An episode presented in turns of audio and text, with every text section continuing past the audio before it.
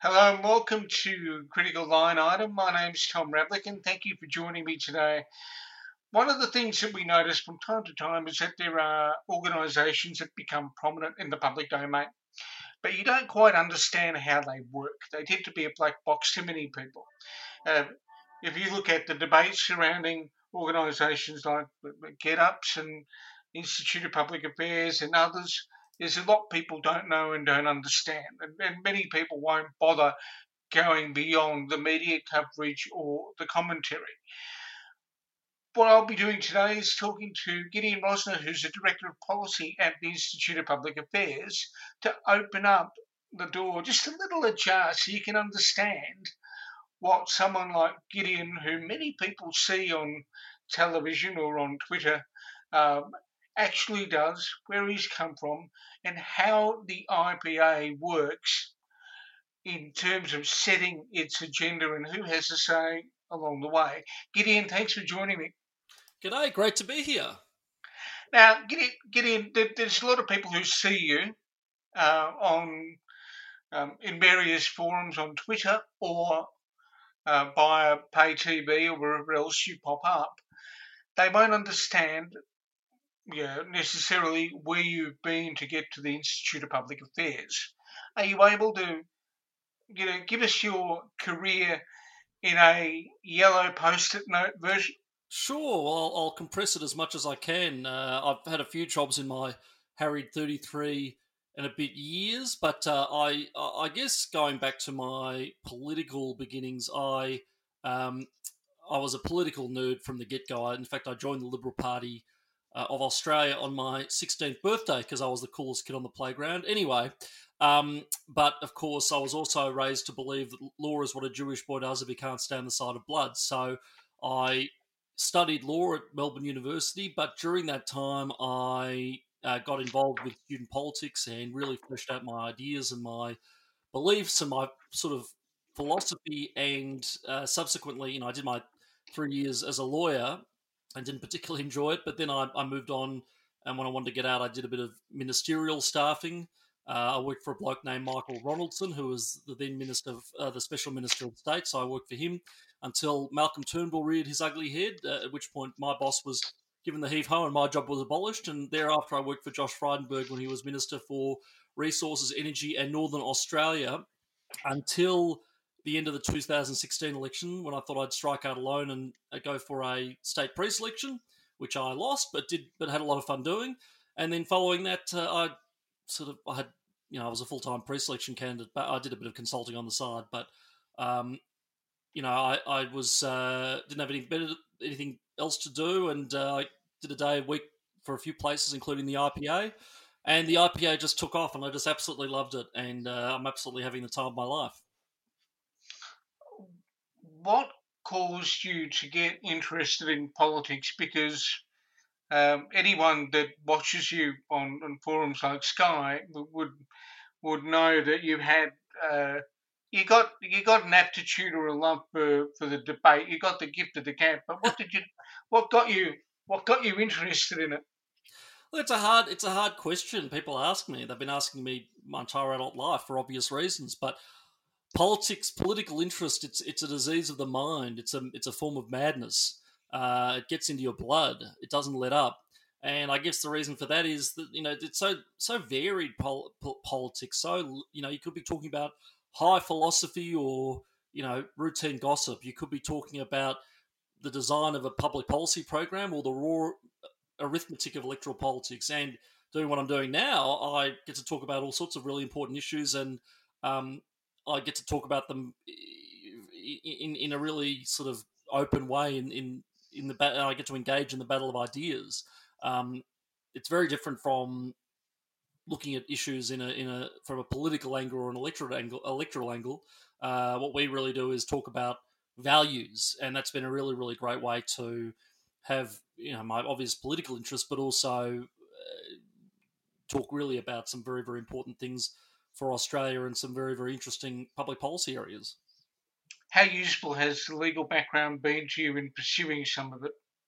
Look, quite useful, but that mostly comes from what I learned on the job when I was a lawyer. I must say, you know, it, it, people this is what I can't understand. So many people are doing law degrees now. Um, they basically are giving them out in Wheaties boxes. And I'll talk to somebody, I'll say, there aren't many jobs for lawyers. And they'll say, oh, yeah, but it's useful for other things. Even my law degree wasn't that particularly useful for when I was a lawyer. I mean, certain elements of it obviously were, like corporations law and contract and things like that. But there's so much crap that you learn. Um, you know, weird Marxist legal theory and all sorts of other funny ideas that permeate those institutions. So look, it, it has been helpful because it helps you read legislation, and uh, you know, so much of public policy is now done in the courts and uh, by regulatory agencies under the radar. But um, yeah, look, it, I'm, I'm more grateful, I guess, for the experience of being a lawyer because as much as I grumble and complain about it, um, it did give me the discipline and the, uh, you know, I'll, I'll, never send anything out without triple checking it. I'll um, make sure that nothing has any spelling errors in it. I mean, there's a simple things that, unfortunately, a lot of, um, I guess, people in the public debate overlook. But you know, it's important to be able to have a, a certain level of discipline in your messaging and, and how you how you engage with the, the broader debate. Some of the philosophy, though, can be rather important, though, Gideon. I mean, I remember grimacing when I sat through processes of communications lectures back in 1990, I think it was. Um, in my for my first qualification, being a Bachelor of Arts in Journalism, before I discovered accounting and all the all the wonderful stuff that I've done since then. Um, philosophy and, and think and thinking about stuff sets up a framework for thought, does it not?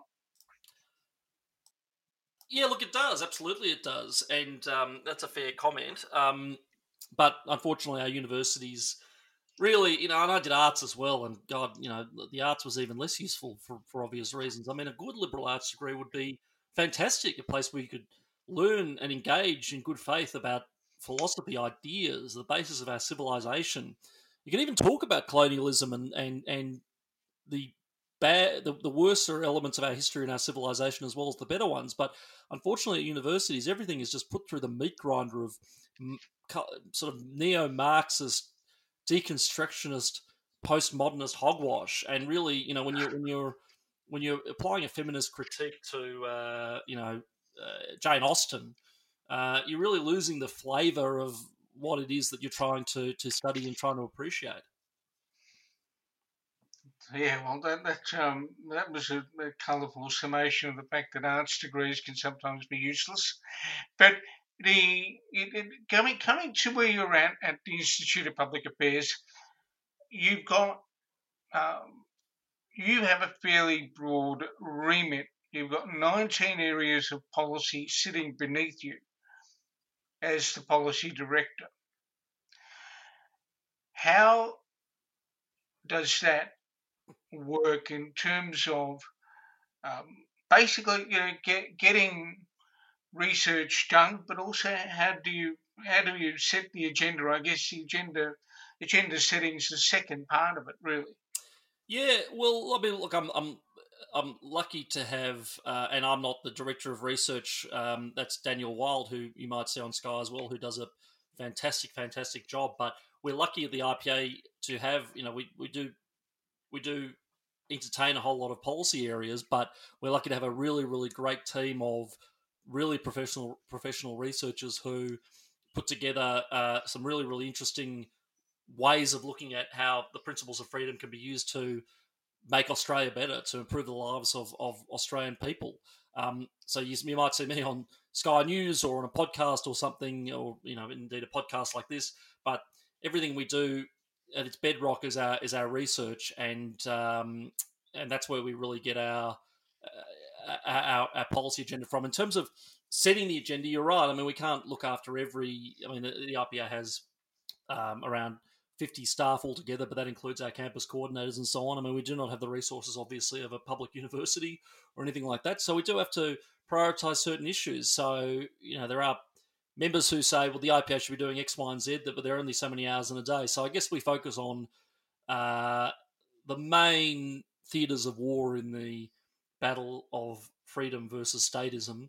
Um, and importantly, I guess the ones where we say what other people can't or won't. There aren't many people uh, or organisations in Australia that are standing up for free and open debate with integrity on climate change. There are very few organisations that support repealing anti-freedom or anti-free speech laws like uh, the or like eight, Section 18C of the Racial Discrimination Act. There are very few organisations that would have given somebody like Peter Ridd the support that we gave him. So really, we have to, I, I suppose, work out where our contribution will have the most impact. And and you know, we have six thousand members of the IPA. We always um, we always consider what IPA members would be interested in, and that's a very nice, segues nicely into a plug for anybody who wants to support the work of the IPA. Please do go to ipa.org.au forward slash join. I normally conclude my podcast with a mention of where people can find out my oh, things good. out. now, Gideon, you mentioned three policy areas, one of which is climate change, one of which is uh, in fact, two of the things you mentioned fall into climate change, and then you've got the sort of repeal, the notions of repealing things like 18C, um, with a range of economic issues that you cover as well, which we've seen in recent times. But how how do you prioritise it? Because you've got members, you've got donors, you've got all sorts of people that get involved in the process what's your method of outreach to the membership? I know from an accounting body perspective, um, you would there are there's a bit of push from membership when things go wrong with the ATO, or there's a bit of um, there's a bit of pull, if you like, uh, from the accounting body when feedback is needed on a legislative proposal. How does it work, given you the different cohorts you engage with? Yeah, look, um, I, I, guess you've sort of, with your own experience, you've you've, um, I mean, that's how it is. A lot of a lot of the time, there are, I guess, push factors and pull factors, but so much of the agenda comes at us. There's so much that happens, uh, so many, frankly, silly proposals and developments and policies that need to be critiqued and considered. Um, but again, you know, we can't be all things to all people. We cannot talk about, for instance, uh, health policy. I mean, I, I, can, I do, and I've certainly got views on it, but we don't currently have a research program in relation to the health system. Um, there are plenty of other organisations that do really good work on. In, in fact, the uh, you know the education system as well, in terms of the nuts and bolts on how schools are run. The CIS does some really really good work. So it's about, I suppose, finding areas in which we have the policy acumen and the expertise to make an informed comment. And again, things that are um, things that are, are, are current and where the IPA can make an impact. So there's yeah, you've got the average member, you know, the average Joe that joins up. Hmm. Um, when you got a body of you know, and it's been written about over time, you know, the, the kind of hefty hefty donors, if I can put it that way. So, the, do the donors have any input over time in terms of views and ideas? No, not really. I mean, and this is one of the big. I mean, I'm sure people who follow me on Twitter will see the 10,000 lunatics who weigh in on any given day saying, you know, asking all sorts of questions about our funding and all sorts of other things. But broadly speaking, no. I mean, I, nobody's ever told me what to write for the IPA. Nobody's ever, certainly never offered up any preferred outcomes for policy. I, I speak to our members. I speak to our, you know, people who are general rank and file members, as you said. I speak to people who might have the means to contribute a little bit extra and and really help us out um, in uh, you know building up the organisation so that we can do more. But broadly speaking, what people don't understand is people don't donate to the IPA because they want a particular research outcome or a particular message. They donate to the IPA because the IPA speaks to them, and in a lot of instances speaks for them. So yeah, you know, uh, uh, uh somebody who has spent their entire working life of 30 years building up a successful business and might have a bit of coin, uh, might look to the IPA because we are the only organisation, or often one of the only organisations, that has something to say about the fact that their grandchildren are now coming back devoted Marxists who are effectively t- turning their back on the values and the um, freedoms that, that made up their livelihood and their family wealth. Um, so I think this is just the, the idea that um, our priorities are determined by donors or anything like that. I mean, it's it's it's basically fake news. I mean, you know, we we're lucky to have a lot of really really good donors who who help us out, but again, I make the point they they help us out because because they identify with what we have to say. We don't we don't cut the cloth of what we have to say based on who's donating. Yeah, the I, I guess the, the and the other challenge with that one is you there's little information about donors on your website, which is probably why it is that uh, you get that kind of questioning from people on Twitter and elsewhere. Yeah, correct. Um, but you know, there's a, there's a reason why. I mean, the, it's frequently asked. Uh, you know, we uh, to go to your question, there are plenty of questions on that through Twitter and, and, all sorts of other things. But fundamentally, we, we value donor privacy. That's the long and the short of it. I mean, I get a lot of abuse doing what I do. Um, you know, I get death threats over Twitter and everything else, but I'm a big boy, and frankly, that's a sign I'm doing my job correctly.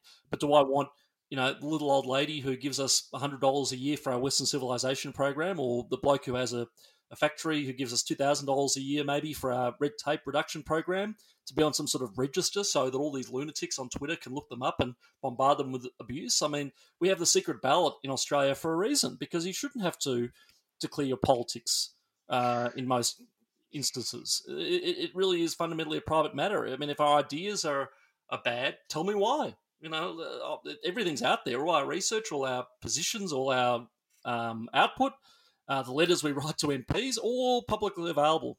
You know, discredit that. Play the play the ball, not the man. Yeah, it, uh, it, it's just one of those questions that does come up on Twitter. I see it, I notice it. Uh, it comes up in conversations from time to time because the comparison between yourselves and and GetUp and other organisations is made frequently.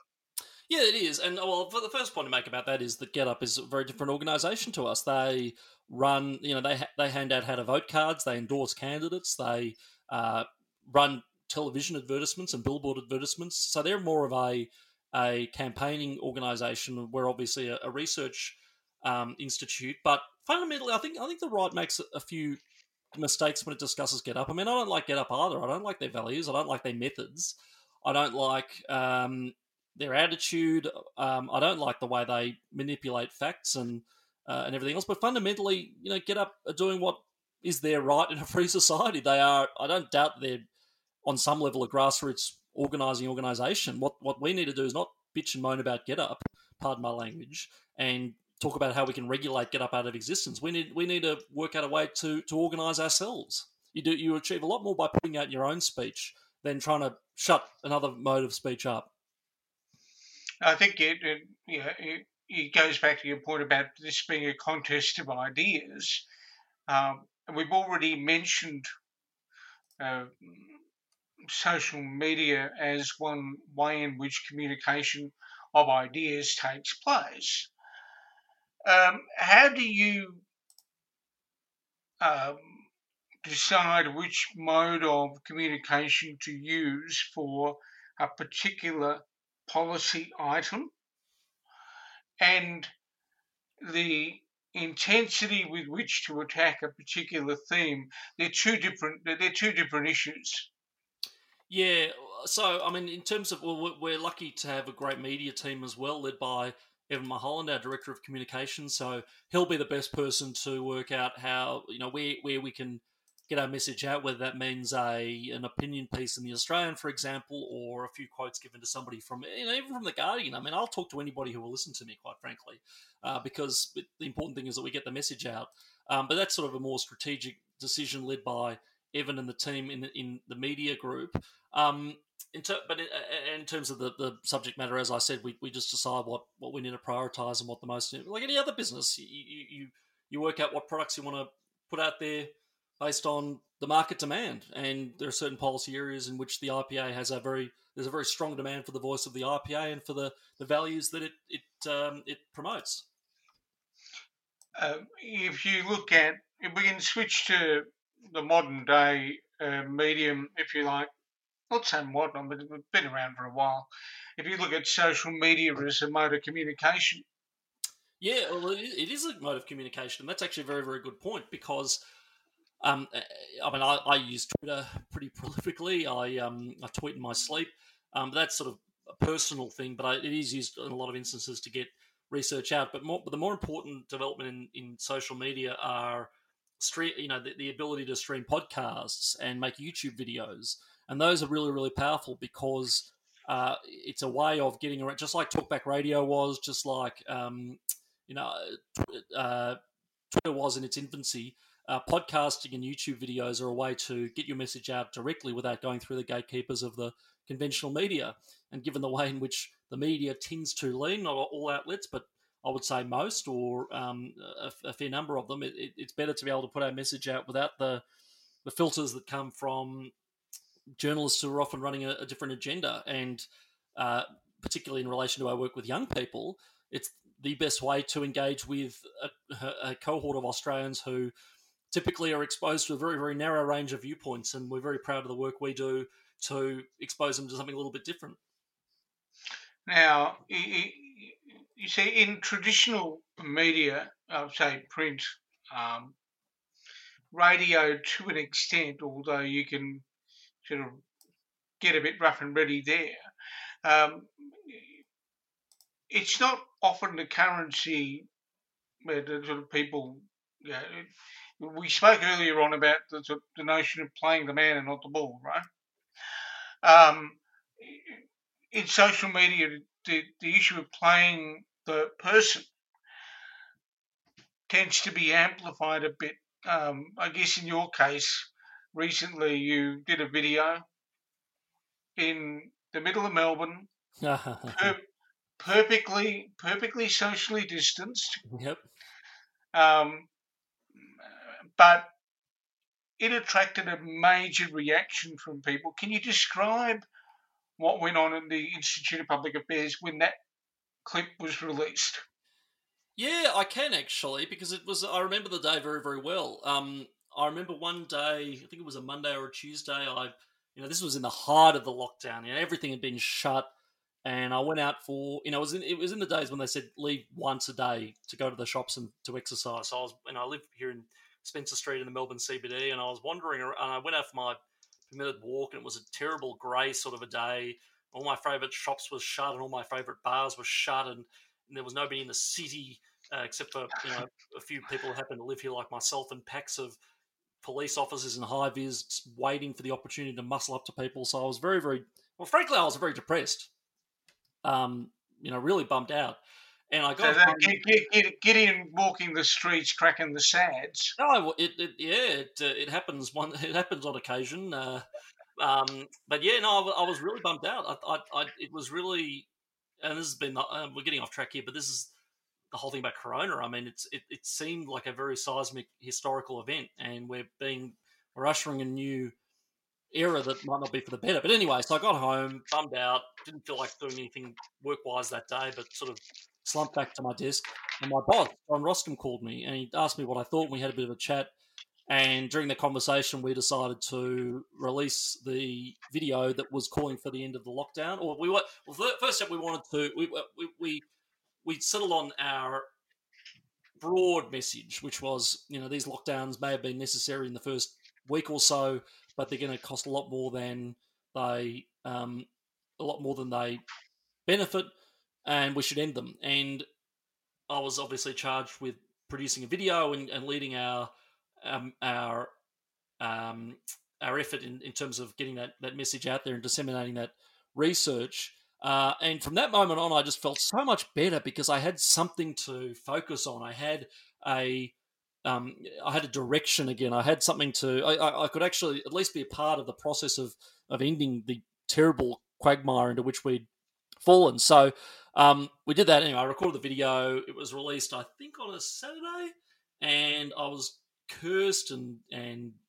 uh, you know that I think it was viewed in the end about 650,000 times across various platforms, and all manner of people weighed in. I mean, Sam Neill, the actor, called me an imbecile or something, but that was okay because, firstly, I'm used to it. What the hell do I care? But secondly, um, the the private messages and the emails, like I got hundreds of emails, uh, direct messages. Every every social media account I had on every platform, people found the the direct messages, and and and invariably they were messages like, thank you so much for saying what I feel like I couldn't, um, for articulating what I am silently thinking, but I'm getting howled down at dinner party. Well, there weren't even any dinner parties, but you know what I mean, for even suggesting it. So that, I guess, was an example of, of how that, how he arrived at that, that policy uh, and that position, and um, you know, as a result, we were, uh, we were the first organisation to call for ending the lockdown. We were the first organisation to talk about the fact, about the fact that, as I said, a lot of these restrictions will cause more harm than they will prevent. And uh, look, I'm really proud of what we did to to move the debate along. The the slagging off on Twitter, I must say, is a, is a sideshow. I mean, again, it's a KPI. If I've got lunatics on Twitter, um, you know, threatening to kill me, basically, it means I'm I'm doing my job right. now, it, let, let me explore another issue here with you, given that we are where we are with the conversation. Um,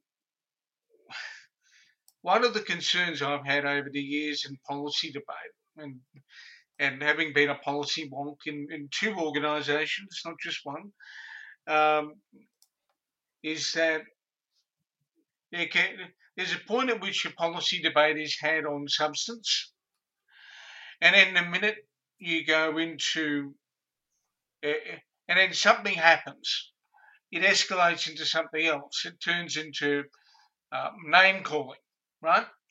or you know nicknames coined for people and all that sort of stuff.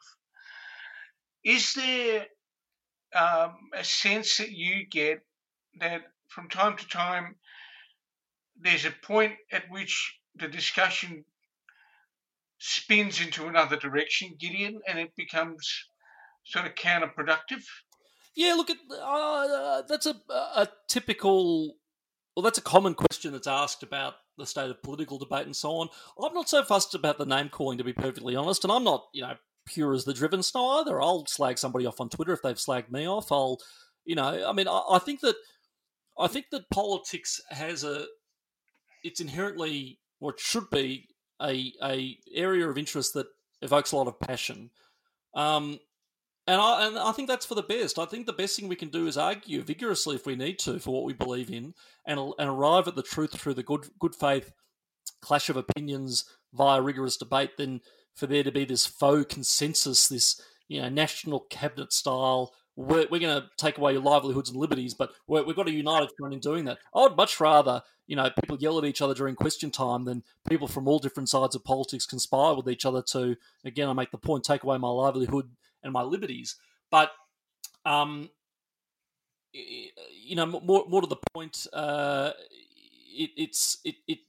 I think if we drain the passion out of politics, we lose a lot. But uh, again, you know, it's a matter of degree. It's a matter of you know, you, don't want to resort to the ad hominem too quickly.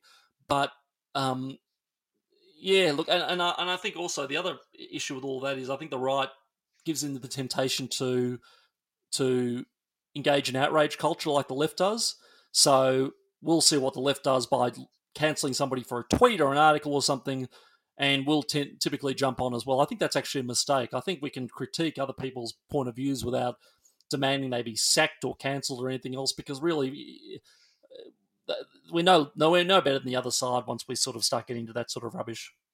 Yeah, I mean, the, interesting thing from me, and again, I speak with someone from you know, having both journalistic and, and policy experience, is that you get to a you get to a certain point where um, know, I mean even even the know, right wing nut job versus the left wing whatever the terminology is, it gets to a point where it's there is um, yes there's passion, but uh, it becomes uh, a kind of a punch and judy show yeah. on social media where you sometimes the substance of the issue is lost in all the flash and colour. Uh, from my perspective, what do you reckon? Look, it is, uh, but I mean, you, you, you, can't judge the entire political debate from Twitter. I think that's a mistake that a lot of journalists, quite frankly, make. Um, you know, back in the good old days, the journalists would have to go out with a, a video camera into the street to do a vox pop. Now they just collate what the public mood appears to be on Twitter, but Twitter really represents a very small section of Australia and indeed the world.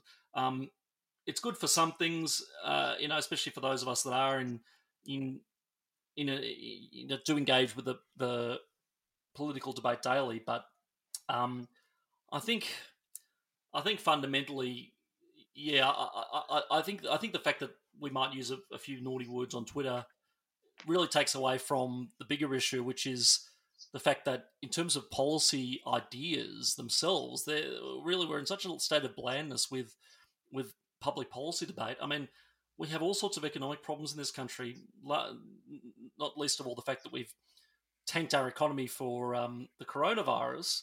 Um, but the only solutions that are thrown up are things like stimulus and building.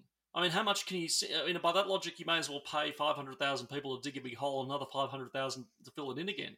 So I, again, I'm not I'm not too fazed about the the, the colour and movement of of political debate, um, especially on social media. In fact, I think that's probably not a bad thing because it means that other people engage. It makes it exciting for the layperson, not just the swamp dweller who you know seeks to benefit from it all. But um, the bigger issue, as I said, is is is the lack of boldness uh, and and lateral thinking when it comes to what passes for public policy debate in this country. Yeah, but you, you can't have a substantive policy debate in 280 characters. Uh, I mean, you, you simply that's true. That's that, that's the core of my question. You simply can't. No, but that's not what Twitter is for. But I mean, if you know, if you if you want uh, if you want uh, high level intellectual analysis, you don't go to Twitter. I mean, as I said, go to our website. That's where all our reports are. Um, but yeah, look, it's it's it's. I think I think as with most social media, I think it, it works best if you know its flaws and its uh, limitations as well as its possibilities. Um, I focused a little bit in questioning on the the, the weaknesses of uh, contemporary debate. I think I need to turn the coin the other way and ask you what we can do better in, in, in policy discourse because it, as you all know, um, you know, Twitter is the way some people participate. Other people do the submission to government thing. Other people might be members of organisations that consult them, such as a professional accounting body, uh, like the one I worked for for eight or nine years.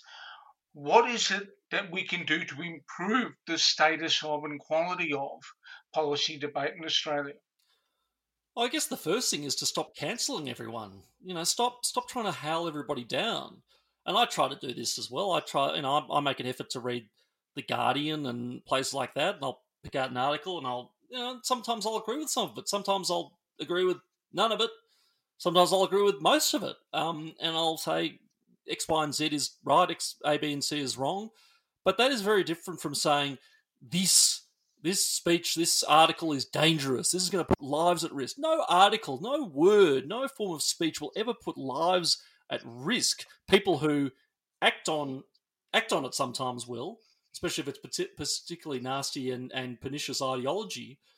But this idea that words and ideas in themselves are inherently dangerous, it, it, it's not only wrong, but it's actually counterproductive because it means that you know, human civilization needs the open exchange of ideas to advance. Um, some of the most unpopular, some of the most well, some of the most um, what's the word I'm looking for? The most enduring scientific discoveries have been the most unpopular. You know, whether it be evolution, whether it be the bloke who worked out that doctors washing their hands would prevent would, would reduce infant mortality. I mean, that guy was so out of out of uh, against the grain in his day, at suggesting the doctor's hands were unclean, that he was put in jail. I think so.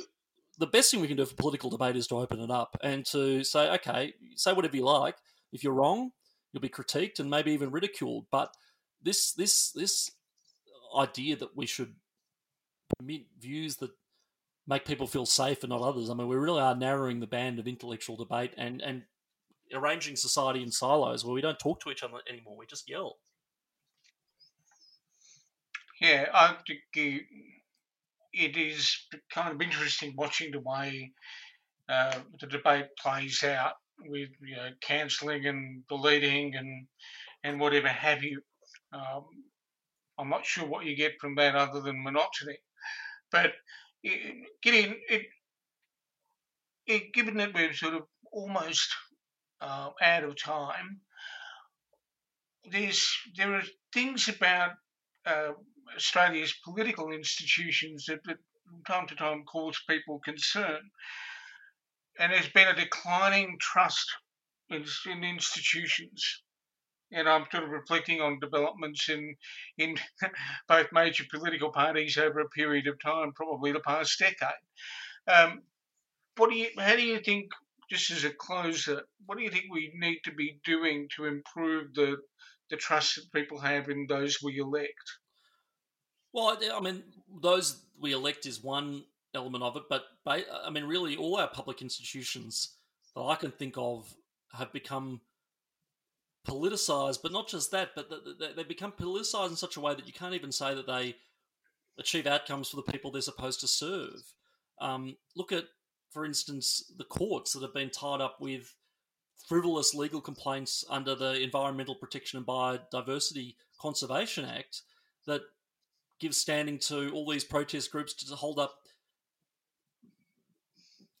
projects that create thousands of jobs for little or no benefit. Look at the ABC, which is supposed to be a nas- national broadcaster, but increasingly caters to a very narrow body of people. Look at the uh, response to the coronavirus, where governments have shut down whole swathes of the economy for very little, uh, with very little, I might add, epidemiological merit, um, based on the advice of people like Annaliese van Diemen, who compared the coronavirus to the Captain Cook exploration mission. I mean, these are institutions which are so out of touch with mainstream common sense. Uh, I don't trust them either, to be perfectly honest with you.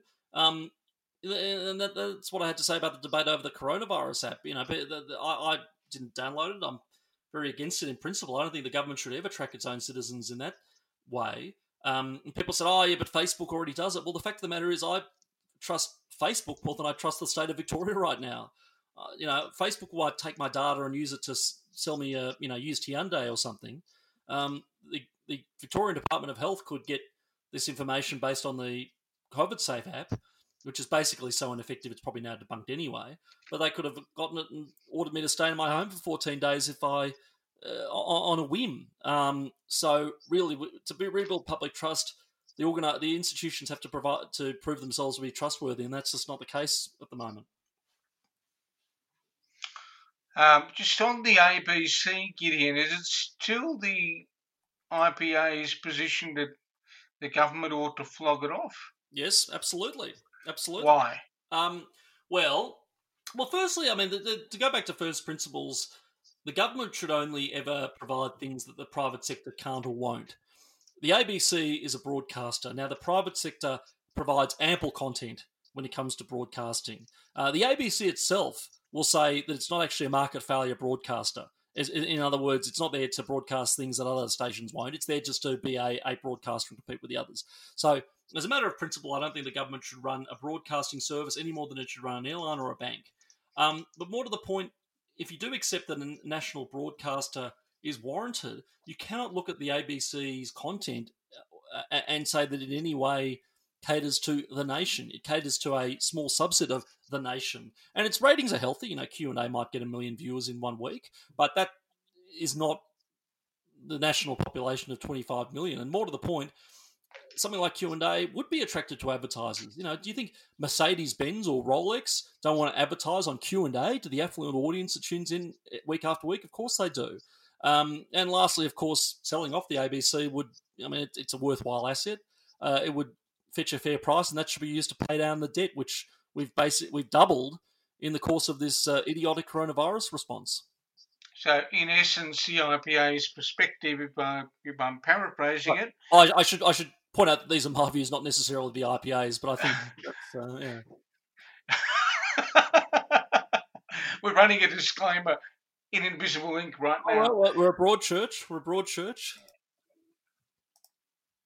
Yeah. Okay. Um, Gideon, if people want to know more about the Institute of Public Affairs and what you do, where can they find you? Yes, just head to ipa.org.au. You'll find all the information about our research, our podcasts, our content, how to become a member um, and enjoy all the benefits of IPA membership that come from that. And also, of course, our youth program, Generation Liberty, which is having a really, really good uh, impact on campuses and, as I said, exposing young people to ideas that are in very short supply for that particular demographic. So, um, all that and more, please do head to ipa.org.au. Uh, Gideon, uh, it's been great to talk to you. A bit of argy bargy along the way, but uh, thank you for your time. My pleasure. Thank you so much for having me on. No worries.